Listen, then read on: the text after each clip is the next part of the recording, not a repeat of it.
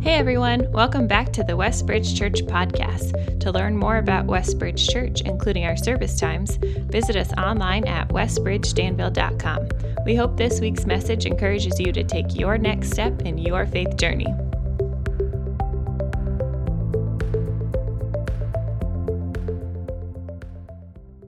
Well, good morning, uh, Westbridge. I have uh, the distinct privilege this morning uh, to welcome uh, our guest preacher, someone who's become a friend over these last couple of months, Joshua Broome. Uh, Josh resides with his wife Hope in Dallas, Texas, with their three beautiful children, uh, and he just has a powerful story of what God has saved him from and brought him out of.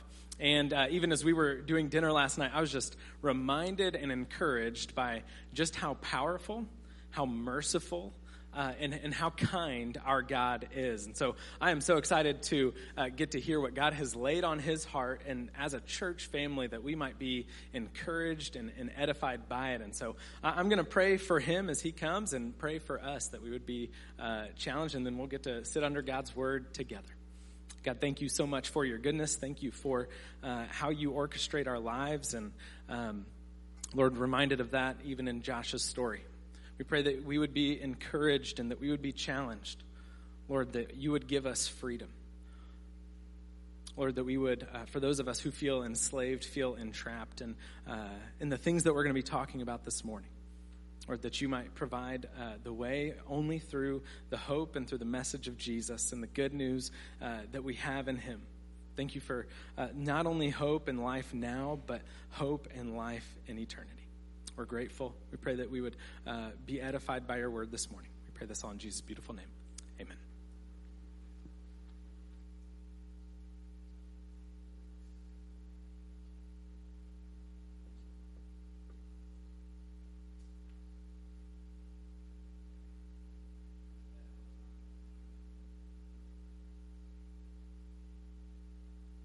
We're on?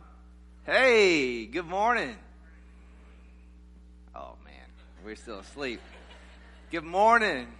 There we go. There we go. Uh, man, so so honored to be here. Thank you, Kyle. Thank you so much for having me.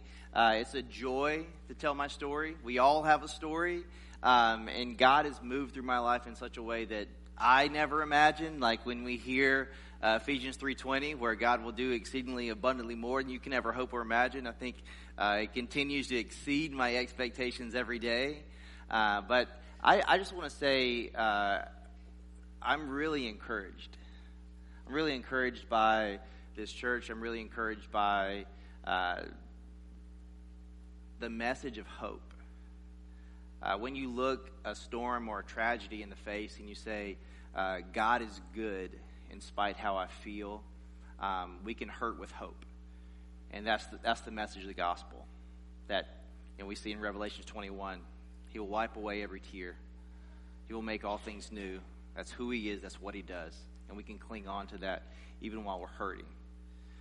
Um, so it's, it's amazing to see God's word in action.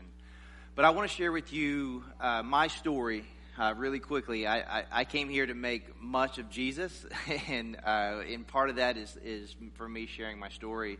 So I grew up in a really small town in South Carolina, like really small. Like we just got a Taco Bell recently, and there was like a parade. So like really small.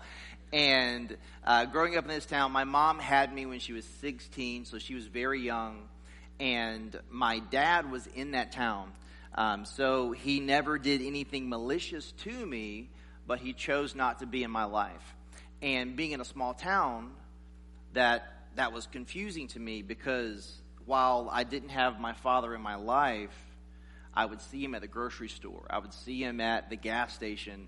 And then what happens in most instances like that is I put that on me. What's wrong with me?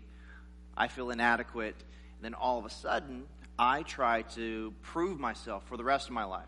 And, you know, it's, it's really interesting. We're, we're going to talk about the life of Peter. And it's just um, each of us, we all have a story, and there's different nuances of our story. And if you will give your gifts and passions and pain and all those things to God, He will repurpose them and put you on a trajectory that He intended for you to be on. But uh, me having a high achiever personality was something from God, it was a gift. And if it causes me to operate in excellence and, and get things done, that's great. But if it causes me to believe that I need to do something to prove myself, if I think that if through achievements I can validate myself, if I can prove myself through achievement and make me worthy of someone, that's not what God intended. But that's the way that I lived my life. So it was achievement after achievement. So, you know, I was trying to make the best grades, not so that I could obtain a, a great education and go to college. I was trying to make the best grades because I needed to be the best so that I would put enough achievement on my pain. And then it was sports. I needed to be the best player on the team. I needed to take the last shot. I needed to make the last shot. I needed to win. I needed to be the best. Why? Uh, that's not a bad thing, but I wanted that. I needed that because I needed to prove my worth. Because I had this father that was in arm's reach, but he wasn't in my home. And that was really painful for me. And my mom's amazing. My mom gave me everything that I ever needed, wanted. Um, you know, we we struggled financially, but I never knew it at the time because I had everything that everyone else had. I didn't realize my mom was working 60 hours a week just so that I could go to basketball camps and, and simple things like that that um, it's easy to take for granted. But this this life trajectory just continues on, and I start modeling and acting, and uh, same thing. I, I, I, need to get the part. I need to be the best. I, I need to, you know, whatever it is, whether it be an audition or, or something, you know, I had the opportunity to, you know, be in a show or whatever it is. I had to get the part because I was clinging on to the approval of other people to validate myself. And it's an endless circle and it's so exhausting. I continued to live that way. And I ended up going to college, studying theater. And again, I was studying theater because I thought, okay, if I do this, it'll equate to this.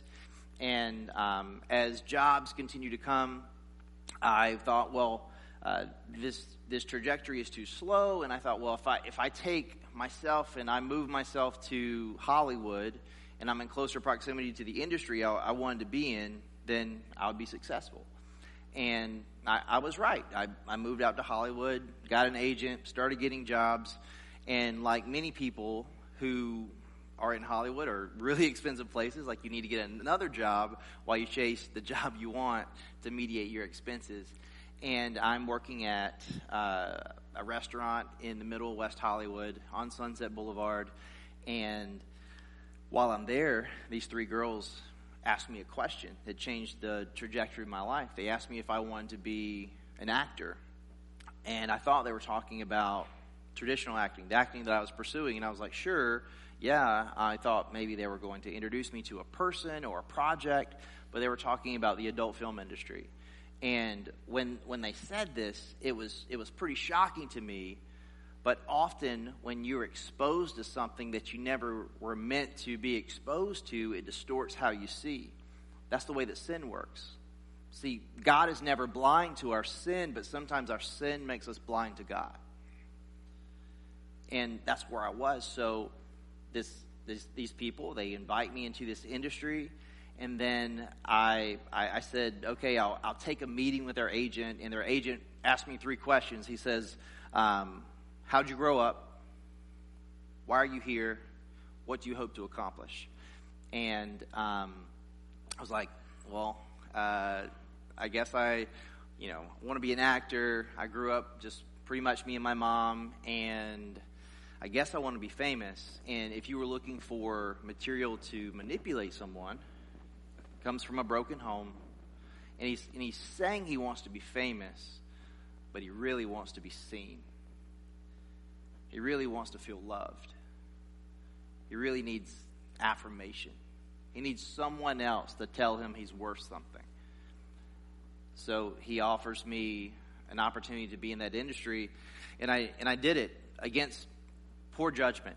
I knew my mom taught me better than that, but I did it anyway. And then I I did a movie, and then that movie it destroyed my life uh, instantly. The the mainstream agent that was representing me in for modeling and acting, hey, uh, I understand that you did this. We can't be associated with your likeness. A few days later, my mom calls me. Your uncle heard at work that you were doing these things. Is this true? And I said, Yes. And I was humiliated. And often you'll find yourself when you make a mistake, and we all are imperfect, so we all do. We make mistakes, and then we're in the crossroad, and it's so easy to continue to compromise. It's difficult to change. It's difficult to change once you've compromised. It's, it's, it's difficult to own up to it. It's, it's difficult to tell the truth. But it's so much easier to allow that circumstance to dictate what you do next. And that's what happened for me. This is, this is what I done, so I believe the lie that my behavior was my identity. Now I'm, this is just who I am. And that's the dangerous thing about a lie. If you believe a lie to be true, it becomes true to you. And through that lie, you create a worldview and you see everything through it because you believe that to be true. That's the dangerous thing about be- trying to become your own God. You are a terrible God. You, you cannot rule over yourself. Your feelings are fickle. Your heart is deceitful. Jeremiah talks about this. The thing, the promises of the, wor- of the world are actually things that your heart longs for but we have to reject them. And at that point, um, I was just so broken that I just continued on this path. And I stayed in that industry for six years. And even in that industry, I believed, well, um, if I have enough success, if I make enough money, then I would feel validated. I made the money, I had the success. And where it left me was a place where I was making a plan to take my own life. Because the money didn't, didn't fix the wound in my heart. How many people knew who I was didn't fix the wound in my heart. And the last day that I, I made a movie, I made a plan to take my life, and then I walked into a bank. And on this day, I was looking for additional material to kind of twist the knife. Like if, if I, if I, you know, uh, if if I engage in this essentially masochistic behavior, if if I make my feel myself feel worse about myself, uh, then I would be able to take that next step. So for me, I would always get paid checks, and then on these checks was a memo, and the memo said what I was being paid for. It was very clear what it was, what I was being compensated for. And I go into this bank, and normally I would do the ATM or the drop box because I didn't want to s- slide a check across the counter and say, "This is this is what I'm being compensated for." But on this day, I did. Um, I thought it was going to push me over the edge, so I go to the counter, I slide the check across the counter, and something very different happened. While I thought she was going to antagonize me or you know, make some kind of face or say something mean that would give me additional motivation, I believe prompted by the Holy Spirit, she looked into my eyes. I felt like she looked into my soul and she said, Joshua, are you okay? Joshua, is there something I can do for you? And while this was so powerful, is I had pushed everyone away in my life. You see, in this in this adult industry, you don't go by your name, you go by a pseudonym. And that by itself should display the level of shame that's associated with it. You're going by a fake name. But that fake name, it became my identity, and Joshua didn't exist. I had pushed my mom away, my brother away, um, every everyone that was actually a friend. Anyone that was saying to me, Joshua, I love you, but why are you doing this? Why, why are you living like this? You're better than this. I love you. Like, do something else. You have gifts and talents. Like, there's other things that you can do. And why people stay stuck where they are is they believe the rather. They believe, well, I can't do anything else. I, I believed with absolute certainty the lie that, well, this is what I did, so this is who I am. I, I'll never be married. Like maybe I could marry a girl, but I'll never have a wife. I never had. I don't have the capacity to be a husband.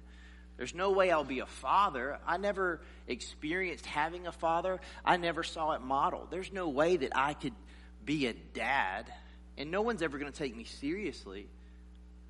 One of the things that I'm most passionate about is being creative in a way that impacts people in a positive way. It, it prompts them to chase after their dreams, to become whoever they're pursuing to be. And I was like, no one's going to take me seriously. My life's over. It's ruined. I'm done. That's what I believe to be true. In that moment, she spoke my name. It woke me up. And I, I, I love the, the story in Acts 16 where the jailer is about to take his own life and we see you know something miraculous just happened this earthquake happens and the you know the the, the jail cells open and uh, the guard being uh, a roman guard he knew his he had one job make sure no one gets out. If the gates were open and everyone was gone, he was good as dead. So he was going to take his own life. And Paul said, We are right here. So sometimes the Holy Spirit's going to prompt you to look someone in the eye and maybe ask them how they're doing and wait to answer. Maybe you need to reach out to that person that you keep texting and they don't respond. The simplicity of remembering someone's name or asking their name. You have no idea, one prompting by the spirit of kindness, you have no idea what God will do with that. Because in that moment, I was dead set on taking my life. And this person said my name. And it's pretty beautiful to know like Joshua means Yahweh is salvation. God saves. And just thinking about that, it's like, wow, I, I ran. Instead of taking my life, I ran for my life. And there was a two year period where I started working in gyms and I was trying to put enough dirt on my dirt so that I didn't feel bad about myself. But you can't do that. It just continues to fester. And I was struggling uh, internally, even though I start working at a gym, start having some success, work my way up in the gym, have a management role. Um, but throughout that journey, person after person would find out about my past. I would lie about it until I got found out about it. And then this girl walks into the gym, and I asked her out on a date, and she said no. And then I fell in love. She, she said she rejected me, and I was like, wow, let's get married. Uh, and uh, she she's like, no to dinner, but I'll I'll go on a run with you. And uh, so I met her to go on this run, and uh, as as I you know as I'm waiting for her to get there, I get there early. I almost feel like I hear my mom's voice uh, in my head. So again, I grew up in this in the South in South Carolina. It's like, don't you lie to that girl. Don't you lie to that girl. And I couldn't shake it. Like, don't you lie to that girl. Because person after person, I just waited for the truth to hurt that person because I didn't want to own my part. But for her, I was like, you know what? I'm just going to tell her. And she shows up. The, the run never made its way to a run. Instead, uh, we walked. We walked and talked. And I said, hey, there's something I got to tell you. And I told her that I was in that industry. I told her, you know, I was pretty much, I, I made a, I made about a five minute case of this is how bad I am. And she was pretty shocked by what I said. And then she got really serious and kind of stepped forward and said, You know, a person is not defined by the worst thing they've ever done. And a person is not defined by the greatest thing they'll ever do. There's a creator of all things, including you. He's the author of life. So you don't get to say that defines you. He defines you. Do you know who God is? And for me, um, I live my entire life, I call it the first date mask, where I don't know who I am, but I'm really good at putting on this mask and becoming whoever I believe you want me to be so that you'll like me. Because I didn't think I was any good, I didn't think I was worth anything, so I just tried my best to people please. and she, you know, she she heard what I had to say, and she was like, "Well, okay, well, what's what's your relationship with Jesus like? Like, where where are you plugged in community? Like, where do you attend church?" Now, just like, you got me. I, if if that's what you're talking about, I, I don't have that, and you know that's the beauty of being in community. You either have it or you don't. And after that, she's like, "Well, I've been following Jesus since I was in seventh grade. My entire family is Christian, and um, like the song, uh, Cornerstone's her favorite song. And um, she was saying, Hey, I'm not perfect by any means. My relationship with Jesus is the foundation of my life. So, do you like tacos or what? I was like, Whoa, hold on a second. I just told you all that and you didn't reject me? She's like, No, I, I want to know more about you. Like, what, what are some of your hopes and dreams? And I was like, Well, I told you, like, who I was. And she's like, Are you still doing that? I was like, No. She's like, well, why, do, why are you saying you're still that person? And she was confronting the, the very lie that I was holding on to so tightly that I was what happened to me and what I did. That's, that's the lie that we all struggle with. The, the lie that other people, you know, that might speak over us, the thing that happened to us, the thing that we did. It's so easy to define ourselves by that, but she challenged that. And we we continued a conversation all week, and then she invited me to church, and I, I go because I'm intrigued, and uh, I get there, and there's this big wooden plaque, and it says we want to love people where they are, and encourage them to grow in their relationship with Jesus Christ. And I was like, Jesus sounds cool, but if you knew who I was, if you knew my story, there's no way that I had a place in a church like this. And I, fa- and I found out I was wrong. And as I, as I sit there, um, a pastor gets up and he, he starts telling his story and how his relationship with Jesus changed his life. And um, Kyle was sharing with me, you guys were talking about in First Samuel. So this the, the sermon was about the dynamic between uh, Jonathan and David. And when Jonathan died, historically, um, the previous kingdom was wiped out. They didn't want anyone to think they had access to the new kingdom, so everyone in the previous family was killed. But David was different. And David actually said, Is there anyone left out of Jonathan's lineage? Yes, Mephibosheth. And he was like, Okay, go find him. And they go and find Mephibosheth, and David's guard, instead of extending a spear, he extends a hand and he brings him into his kingdom and restores his land. And the pastor's telling the story, and he's like, Well, well guess what? Mephibosheth he thought he was deserving of death because of history. Well, Romans 3:23 says that we've all sinned and fall short of the glory of God. And then Romans 6:23 says the wages of sin is death, eternal separation from God. So guess what? We're all guilty and we're all deserving of death because of our history because we inherited Adam and Eve's sin. So what are we to do? There's a holy and perfect God That standard is perfection. We're separated from God. There's a bridge that we need to get to God that we can't build because we're imperfect. God. For God so loved the world that he sent his one and only Son. So that whoever believes in him shall not perish but have everlasting life. So Jesus came into this world, fully God, fully man, lives a life that we never could, faced temptation but never sinned he endured the cross. He died on the cross, and on the third day, he didn't stay dead. He authenticated his identity. He rose on the third day. So, what does that mean for, for you? What does that mean for me? I'm, I'm hearing this. Romans 10 9. Whoever believes, whoever believes, whoever confesses with their mouth that Jesus is Lord and believes he raised from the dead will be saved. And I'm hearing all this and I'm overwhelmed, and the Holy Spirit's doing something in my heart. And then he starts talking about the question that I was struggling with why would Jesus die for someone like me? With joy set before him, he endured the cross. He died for me not because I earned it, not because I deserved it, because he loved me. So, what that did, it shattered my human perspective that I had put on Christianity. I couldn't disqualify myself, and I couldn't qualify myself. It's because of who Jesus is and what He did.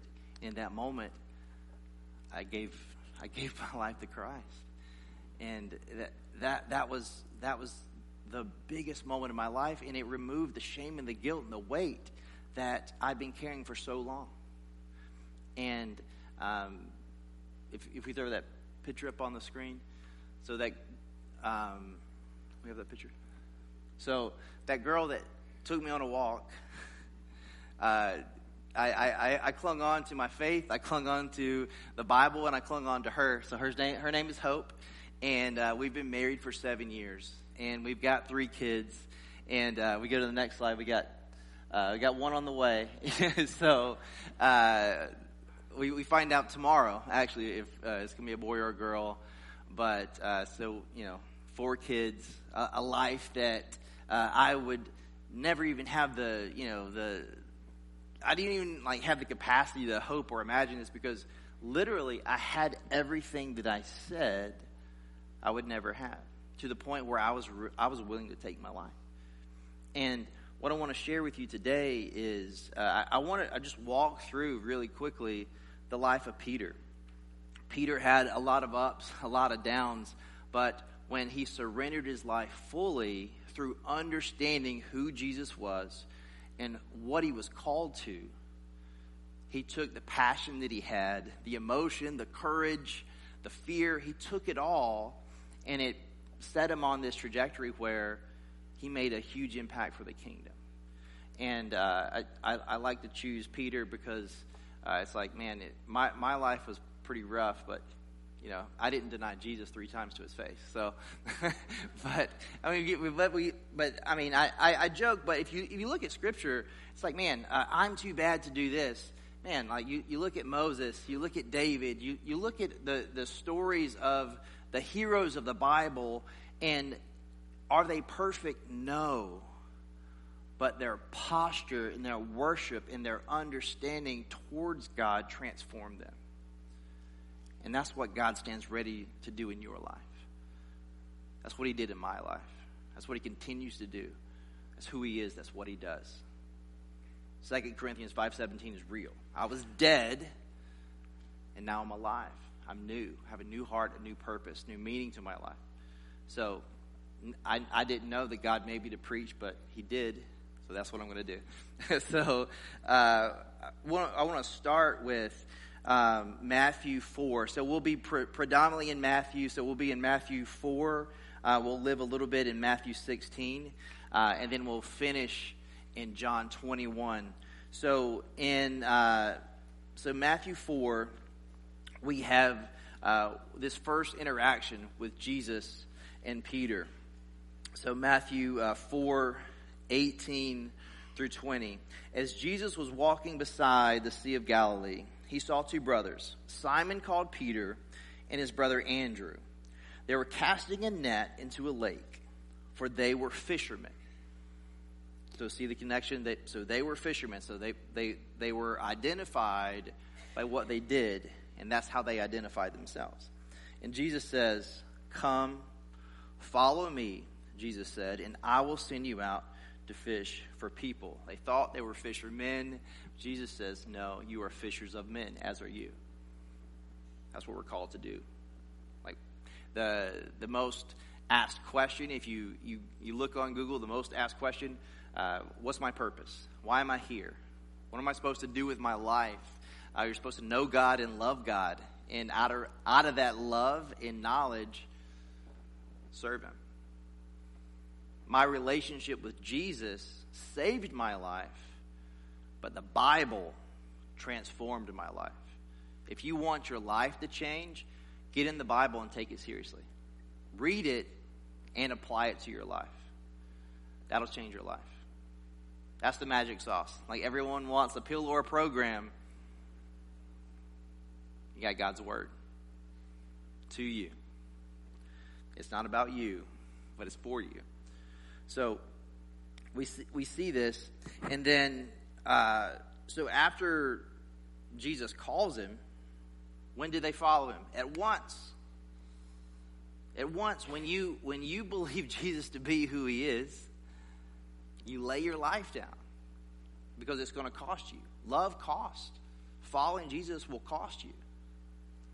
That's the point. He wants you to lay the things down in your hands that are getting in the way so that you can do and become who He's called you to be. And then we, we see this next stage of his life where, so Peter had seen, uh, Peter had seen some things. He'd seen Jesus heal the sick. Uh, we'll, we'll, talk about in a minute. Like he, Peter walked on water. We, we've, we've seen all these things.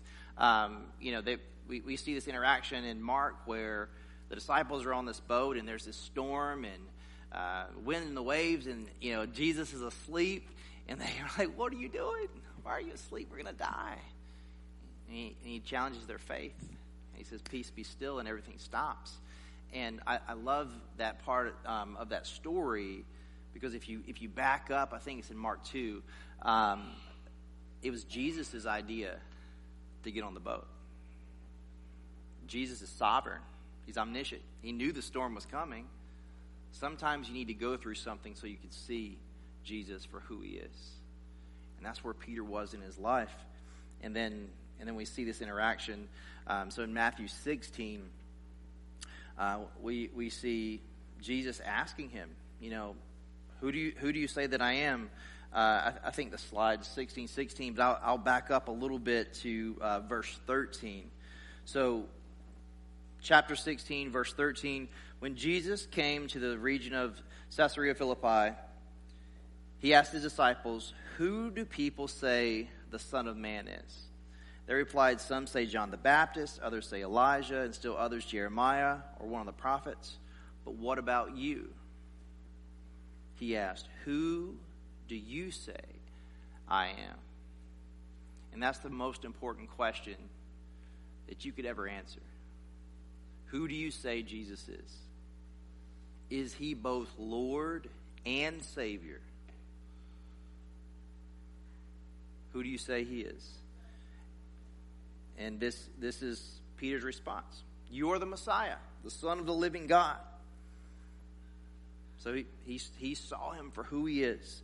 And then uh, it continues in verse 17. Jesus replied, Blessed are you, Simon, son of Jonah, for this was not revealed to you by flesh and blood, but by my Father in heaven. And I tell you that you are Peter, and on this rock I will build my church, and the gates of Hades will not overcome it. So, Peter's looking pretty good at this point. But if you hop down four verses, if you hop down four verses, uh, Jesus is telling them, This is why I came. I'm, I'm going to go to the cross and die and rise on the third day. And Peter couldn't, ra- couldn't rationalize it because sometimes when God doesn't fit in your box, you stop worshiping Him. When God doesn't line up with your expectations, you stop seeing Him for who He is. And then you try to be God. And that's how pain and frustration and sin it enters our life and it distorts how you see God. And Peter rebukes Jesus. Uh, Peter took him aside and began to rebuke him. Never, Lord. So, verse 22 Never, Lord, that shall never happen to you. And Jesus said to Peter, Get behind me, Satan. So he goes from the rock to Satan in four verses. And I, I, I share these things with you because it's very easy for us to do this. That's why I love sharing Peter's story. Because there's some things that happen throughout your life that mark you and it causes you to, to see the world, to see yourself, to see God. It impacts you uh, in, in a very real way. So one of the one of the highlights uh, that I was going to share. So this is uh, previous uh, Matthew 14, 20, uh, 29 30, uh, 29 through 30. Peter walks on water. Um, so he walks on water. So Peter got down on the boat, walked on water, and came toward Jesus. And then, when he saw the wind, he was afraid. He began to sink, and he cried out, Lord, save me. So we, we see that this, this miraculous faith, this miraculous courage, uh, Peter was courageous enough to step out on water and walk to Jesus. He, he saw Jesus for who he was, the Son of Man. Uh, if, you, if, you really want to nerd out on some theology, uh, so John 1 is a great, uh, if, if, you're trying to, to solidify Jesus being God, John 1's great. Uh, the Logos, you know, he, he, he, is the, he, he, was with the Word and is the Word. You know, he is the Word. Uh, he was with God, and he is God. But you studying the Son of Man, that the tie-in from Daniel 7, and you seeing what Daniel 7 is saying, is Jesus seated at the right hand of God. He's not standing, but he's seated because he's done. It's amazing. But um, as we continue, uh, we'll, we'll see what happens when you fall. Like what happens when you fall? How, what is your response to sin? What's, what's your response when uh, you do the thing you said you would never do? What happens when life throws something at you and you feel so overwhelmed that it crushes you? Um, so, Matthew 26, we see um, Peter saying, you know, Jesus was saying that that you guys are going to, you know, his disciples, you're going to fall away from me. And then Peter uh, 26, 33 says, Peter replied, Even if I fall away on account of you, even if all fall away, I never will. And then Jesus' response, um, we see on the screen. So 2634, truly I tell you, Jesus answered, This very night before the rooster crows, you will disown me three times. And he does. Not once, not twice, but three times. Peter, that had walked on water, that had seen Jesus perform miracles, that had been walking with him for three years, seen him do miraculous things. When confronted, he denies Jesus. Um, so we, we see this. So I'm going to go uh, John 18 just to just to show you. So we're, we're going to jump over to John now. So it'll be in 18 and then we'll finish in 21. Um, so Jesus has been taken and we see this interaction. Uh, John 18, 17 through 18. You aren't one of the man's disciples, too, are you? She asked Peter. He replied, I am not. And it was cold, and the servants and officials stood around a fire they had made to keep warm. Peter was also standing with them, warming himself. And I'll highlight that verse. Um, I had the opportunity to, uh, to really dig into the Greek language. Um, so the, the thing that transformed my life, again, the Bible. So after the, I had this radical encounter with God, three days after that, I go into this church I'm like, hey, I've got a story and I want to share it with you. And this this pastor sits down with me. He's like, "Man, you you know, let's get a Bible in your hand." And he introduced me to this guy, Andrew Yates. And Andrew Yates, um, DTS grad, he uh, he had just finished Dallas Theological Seminary. He had moved to Raleigh, North Carolina, where I was, and he's like, you know, let's spend some time together, and I'll teach you, you know, the the basics of understanding context of the Bible. You know, who who wrote this letter? Who was it written to? These, these, these things matter. You know, if you understand the author and the audience and the, and, the, and the culture of the times, it allows you to understand, understand the text better. And, and uh, New Testament, predominantly written in Greek, and there's this word, anthrakia, that shows up twice. We see it in John 18, means uh, the burning coals. We see it twice, and then we see it again. So we're going to hop over to John 21. So the second time we see it, Jesus is making breakfast. He's making breakfast uh, on on the shore, and um, we'll, we'll pick up in uh, verse 15. So 21 15. Uh, so Jesus had made breakfast, invited them to the shore, and it's, it's really amazing to, to look at where. Um, so the reason that I highlight these burning coals was because your smell, your sense of smell, is so closely tied to your sense of memory. where it's like growing up in South Carolina, I, I lived in my grandmother's home with my mom most of my life, and man, the smell of buttermilk biscuits is deeply ingrained into my smell. And anytime I smell it, I think of my grandma. It makes me happy. Uh, and, and, and there's certain smells that are tied to, but sometimes um, there, there's certain things that are in your environment that cause you to remember trauma like that as well.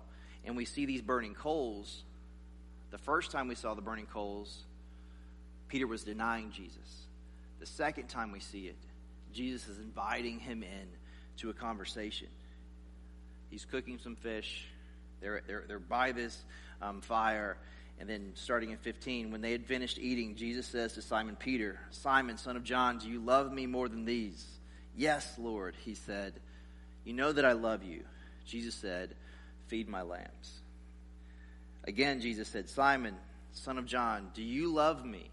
He answered, Yes, Lord, you know that I love you. Jesus said, Take care of my sheep. The third time he said to him, Simon, son of John, do you love me? Peter was hurt because Jesus asked him a third time, Do you love me? He said, Lord, you know all things. You know that I love you. Jesus said, Feed my sheep. And what I want to look at really quickly how am I doing on time? Do I need to? Five minutes? Okay, I got to move. Okay, I'm moving fast. Okay. Um, so I just want to d- dig into this. So, so love.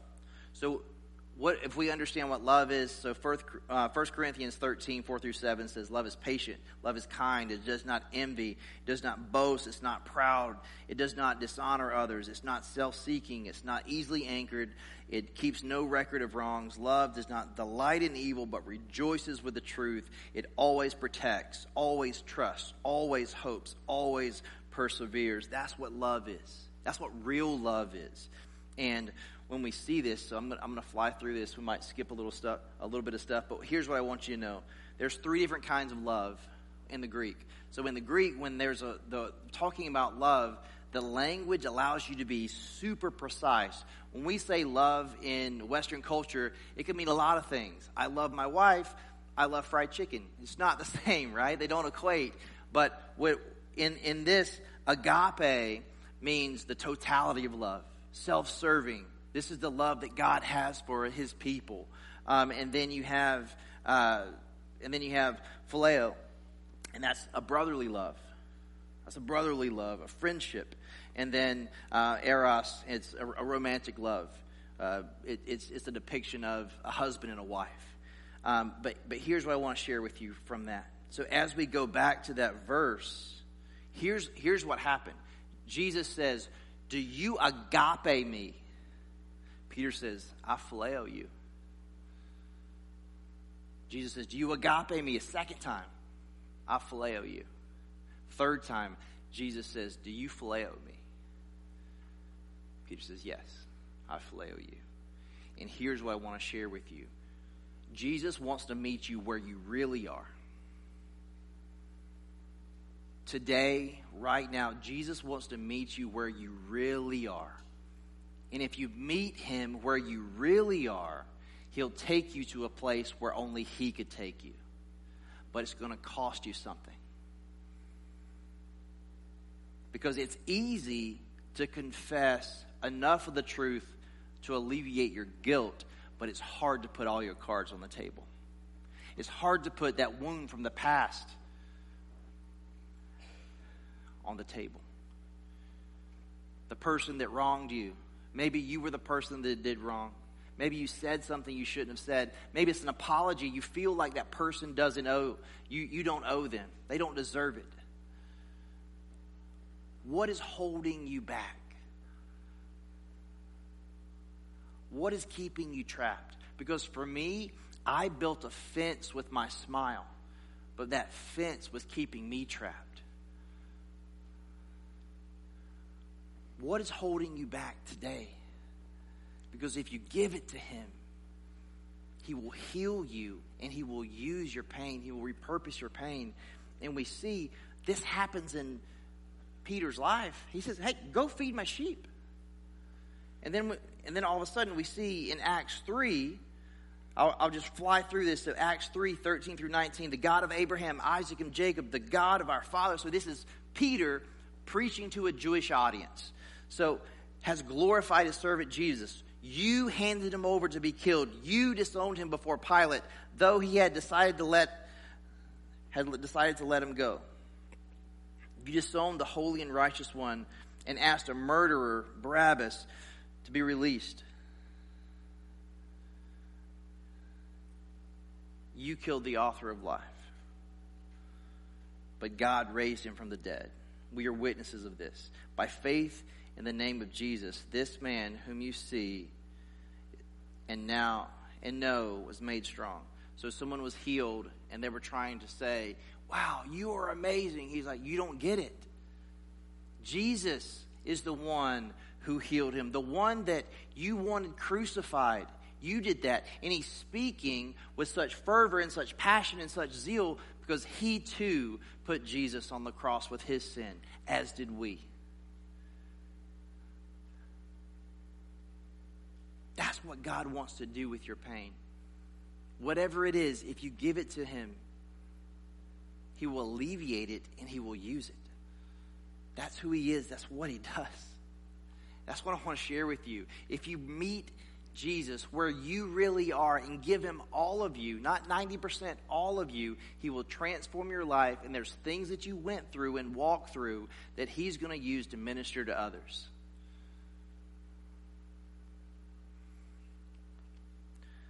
Let's pray.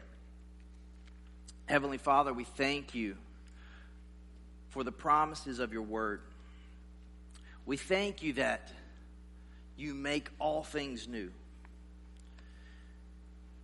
God, I just pray for anyone in this room that is that is struggling with something because God, you know that we all were born with a wound, but you want to heal us but we carry this scar, and that scar, it doesn't point to our past, it points to you. It points to you, Jesus. So, God, I pray whatever we walk through, I pray that you heal us and transform us and allow us to be ministers of your word of reconciliation. Allow us to live in the goodness of our testimony. And God, I pray for anyone in this room, God, I pray that if, if there is anyone that doesn't know you in this room, God, I just want uh, to say this. Uh, there's one way to be reconciled to God, and it's through Jesus. John 14, 6 talks about this. Jesus says he's the way, the truth, and the life. No one comes to the Father except through me. So, what is it going to cost you? Your life. If you come to Jesus and say, I believe you are who you claim to be. I believe that you are the Son of Man. You need to confess that you are a sinner, that we have fallen short. We all are. We, if, if, if you don't confess that you needed a Savior, there's no way that you need to be saved. So we must confess that we need a Savior, and Jesus alone can save us. So, Jesus, I'm a sinner. I need saving. I believe that you lived and died for me. And we pray that anyone wrestling with this, that uh, you, you connect with someone or you, you pray in your heart. Um, because there's, there's no perfect prayer that, that causes you to, to be saved. It's, it's true faith. It's true faith that saves you, faith in Jesus. So if you come to Him and say, I'm a sinner, I need saving, God, fill me with your spirit so that I can follow you with all of my life for the rest of my life. And you believe that Jesus laid down his life and died for you, it makes sense for your response to be that you want to lay down your life and live for him. And that is my prayer for you today. In Jesus' name, amen. If you were encouraged by today's talk and believe it would be helpful for others, please be sure to subscribe or share. To experience other messages or find helpful resources, visit us online at westbridgedanville.com.